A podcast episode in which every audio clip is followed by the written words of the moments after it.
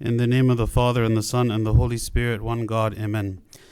Today, in the scripture reading, the Lord Jesus Christ is speaking about all of the, the mysteries, the secrets, the prophecies, the understanding of salvation, everything that God has been doing for our salvation throughout history. And he says, You have hidden these things from the wise and prudent and revealed them to babes. And maybe the idea behind what he was saying was that those people who consider themselves to be the most knowledgeable, knowledgeable the most sophisticated, the most advanced, um, the, the most experts, are the ones who have missed the message, the ones who don't necessarily see as they should be seeing. In uh, the Beatitudes, Matthew chapter 5, Christ said, Blessed are the pure in heart, for they shall see God. Who are the ones who are going to understand the scripture? Who are the ones who are going to have the mind of Christ? Who are the ones who are going to understand the prophecies, the things that the Lord Jesus Christ preached about? Who are the ones who understand what it, what it means to be in heaven with the Lord Jesus Christ, to understand eternity? According to the Lord, it is those who are pure in heart, just as the young children who are innocent and pure and faithful in what it is that they do. So we can ask this question is how is it that we see God? What does it mean to see God? In, in Luke 16 31, he says, But he said to him, If they do not hear Moses and the prophets, neither will they be persuaded, though one rise from the dead. Some people claim that the way that we see God is through evidence. Show me the evidence. What is the proof that God exists? And if you give me sufficient proof, sufficient evidence, then I will believe in God. But the Lord's point in saying this, in, in, in this story of Lazarus and the rich man, is that there is no amount of evidence that we can show that would make someone to believe in God when their heart is not prepared and they are not ready to accept, to, to give up their will for the sake of another, to submit to the will of God. Because someone who does not want to submit to the will of God, someone who is filled with pride, someone who only wants to live for themselves, they are unable to accept any kind of evidence you provide for the existence of God because, quite simply, they do not want God to exist. They, they see God as someone who is simply a ruler and a master and a controller, someone who wants to control their life, tell them what it is that they should be doing. They don't see him as a savior. They don't see him as a father. They don't see him as kind and compassionate and loving and good. They see only the rules that he wants me to follow, the life he wants me to live, maybe a life that I reject. And I do not want this kind of life. So the Lord here, he's saying, in this parable of Lazarus and the rich man, he's saying if if they don't hear the word of God, if they are not willing to accept the word of God, then even if there is such a miracle as someone rises from the dead, this in itself will not even be enough evidence. We look around us in our world, and there's certainly plenty of things that we as believers accept as being miracles, as being things done by God, and that are known by other people in the world. You know, one of the most famous examples is the appearing of Saint Mary um, at the top of the church in Zaytun uh, in Egypt. She appeared on top of the church for years. This wasn't just a one time apparition, and it wasn't just the Coptic Christians that saw her, but people came and they saw her from all over the world, and they actually came and traveled there to see her. And, and people could not explain what it is that was happening. How is it that this was happening? Even those people who were not Christians, how could they explain? And yet, even though everyone saw this miracle, did that mean that their lives were changed? Did that mean that now they left that place with a, with a newfound faith, even though they saw this kind of evidence? No, for so many people, it just uh, was a novelty. It was something interesting that happened. Yes, they couldn't explain it, but then they went back to their life exactly as it was. So, in order for us to be able to see God and to become like children to inherit the, children, the kingdom of heaven, there are certain things that we must do. The first thing that we must do is we protect our senses. In Psalm 119:37 it says turn away my eyes from looking at worthless things and revive me in your way. These worthless things, the things that we allow to enter into us, allow to enter into our mind, they darken our soul. They make us unable to see light, unable to experience the joy of our salvation, unable to experience God and to see Him because our focus and our mind is focusing on these things which are darkened, these things which are against Him, these things which are like garbage that we are allowing into our mind that makes a stench. And from that stench, when uh, we're unable to smell the sweetness of His presence. Imagine that you are in this beautiful garden and all of these flowers, and you smell the sweet smell of all of the flowers. And then this garbage truck comes and begins to dump garbage in this garden. More and more and more garbage. After a while, you will not be able to smell the flowers. All you will smell is the stench of the garbage. And this is what happens to us when we do not protect our senses. We are filling our minds with this garbage. And so when we hear the word of God, we are unmoved. It is not anything that, that, that pertains to me. It's not anything that interests me. It's not something that captures my attention. And it's certainly not something that I understand because my mind is so focused on the, the, the, the worthless things here, as King Solomon said. Also, in the prophecy of Daniel, he says, What? And the forces shall be mustered by him, and they shall defile the sanctuary fortress. Then they shall take away the daily sacrifices, and place there the abomination of desolation. This is a prophecy of the end times as well as um, several other historical events that happened through history. But when we apply it to us spiritually, this abomination of desolation is what is placed in us as the temple of the Holy Spirit that defiles the temple of God. We are the temple of God. We are the temple of the Holy Spirit. And if God dwells in us, then we will have peace and we will have understanding. We will have wisdom. We will be able to hear the word of God and feel confirmed that this is truly the truth. This is the answer to all of the problems in the world. This is the answer to our own salvation. And we are attracted to the things that God tells us. But again, if we have been defiled, if we have defiled the temple of God in us, how is it that the Holy Spirit will dwell? How is it that He will be able to communicate to us? Also in Proverbs 23 26, King Solomon says, My son, give me your heart and let your eyes observe my ways. He's saying, Give me your heart.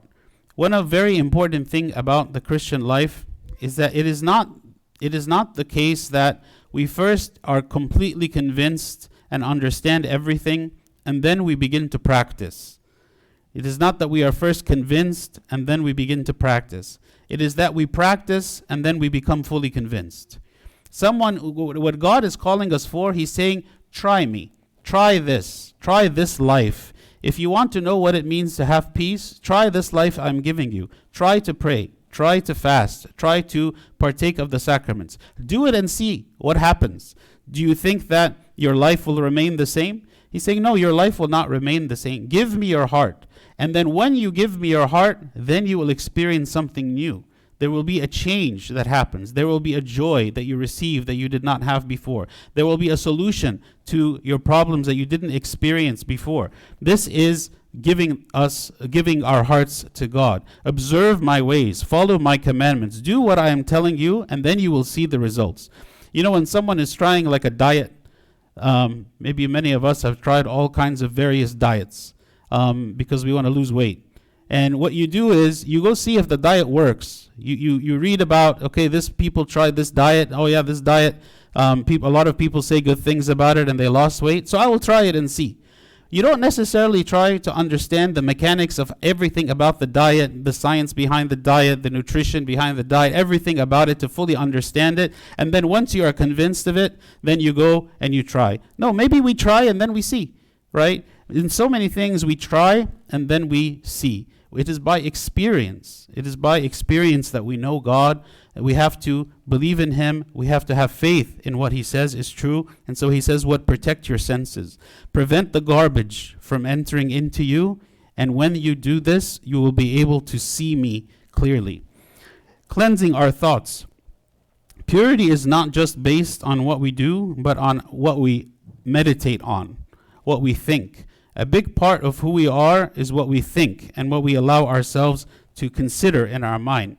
In Luke 6:45, the Lord said, "A good man out of the good treasure of his heart brings forth good, and an evil man out of the evil treasure of his heart brings forth evil. For out of the abundance of the heart his mouth speaks." The the outward actions that we are doing are, are based on what is on the inside, something that is internal to us. He's saying, whatever is in this treasure of your heart, that is what's going to come out. That is what is going to come out of you. So if we want to control our, our actions, if we want to, to, to stop committing sin, if we want to, you know, cleanse ourselves, then what is it that we do? We, we try to transform our thoughts. We change our ideas. We change the things that we are meditating on, and this will result in a change on the outside. Also, like children that surrender their will, because they are very easy at, at, at, at relinquishing their will to someone else.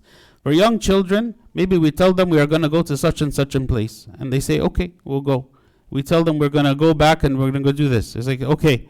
You know, in so many ways, we are directing children and where is it they should go, and they surrender. Yeah, maybe sometimes they complain or they don't want, but in the end, they follow what it is that we are doing and what is it that we are saying. Compare that to us as adults. Maybe we find it very difficult sometimes to follow God. When God tells us the direction that He wants us to go, how is it that we respond? In Isaiah 64, it says what? But now, O Lord, you are our Father, we are the clay, and you are our potter, and all we are the work of your hand. Well, that is what we are. We are the work of your hand. Imagine that we are this clay and we are submitting. We are surrendering ourselves. Mold me into what you want me to be. Make me to be what you want me to be. This takes a lot of faith and a lot of submission and humility to tell God, just make me what you want me to be. You know, I am not pushing against you. I am not forcing myself. I am not telling you what I want to be. I'm, I'm allowing you to mold me to what you want me to be. Another aspect of having this innocence of young children, the ones who inherit the kingdom of heaven, is being sincere. Meaning, I do things for, for true motives, for good reasons. I am transparent and honest and simple in what I do. I am not trying to manipulate anyone or to control anyone. Whatever is in my thoughts is in my mouth. The things that I that I do, I do it simply. I do it without conniving or deception. I do it in a, in a very simple way. Here in, in Isaiah 29, God was complaining toward the people, and he says, These people draw near with their mouths and honor me with their lips, but have removed their hearts far from me. Meaning what? Even though we come and we praise God and we, we, we pray and we do these things, but maybe our motives are not un- un- unclear, are untrue. I say or do something from the outside, but inside my motives um, are, are, are somewhere else. Those people who are pure, are, are, are the ones who, whatever is in their thoughts and whatever is in their heart, whatever the things that they speak and whatever the things that they think, they are all one. They, they are simple in that sense. They, they don't have so much complexity in them that they are trying to pretend to be one thing. They are trying to appear righteous. They're trying to appear good. They're trying to appear responsible. No, they are truly responsible. They are truly good. They are truly pure in that sense. So they have sincerity. Another qualification for experiencing God, seeing God, those people who are pure, are uh, those who can forgive others. In Ephesians 4, it says, Let all bitterness, wrath, anger, clamor, and evil speaking be put away from you with all malice, and be kind to one another, tender hearted, forgiving one another, even as God in Christ forgave you. When we hold on to grudges against other people, we become consumed with anger and hatred resentment, and bitterness toward them. And a person who is consumed with this anger and lack of forgiveness cannot hear the voice of God speaking to him, cannot hear that God is trying to make contact, trying to engage with that person, trying to reach them, trying to make them, even trying to bestow upon them virtues, trying to bestow on them peace and joy in their life. No, if I am, if I am fixated on my anger, toward others, I will not be able to see God. I will not be able to hear His voice. I will not experience His peace living in me. Also, not judging others. In Romans chapter 2, he says, And do you think this, O man, you who judge those uh, practicing such things, and doing the same, that you will uh, that you will escape the judgment of God? He's saying, What? Do you judge people who do the same things that you do? If you get upset at someone and judge them because they lost their temper at you, well, how many times have we lost our temper? Do you judge someone because they they they were dishonest with you? How many times have we been dishonest? This is what the, the scripture teaches is that whatever it is that we become angry toward other people about, many times we ourselves suffer from that sin or a similar sin or other sins that we ourselves could be judged for. Those who see God, the pure, are the ones who are able to let go of resentment and bitterness toward another person and say, I forgive you. I forgive you. I am not carrying with me this burden of, of, of, of anger or hatred towards you. And It is something that I have completely erased from my heart. It is not something that I carry or a burden that I carry with me. These are the people who see God. The last point is those people who love their enemies. In Luke 6:32 it says, "But if you love those who love you, what credit is that to you? For even sinners love those who love them." You know, sometimes we become so uh, proud of ourselves because we love our families, because I did something good for my friends. Well, here Christ is saying this is not a kind of love that earns you any reward. Even those who are sinners love those who love them. The person who owns who, who receives reward is the person who is able to love their enemies. The person who is able to go beyond.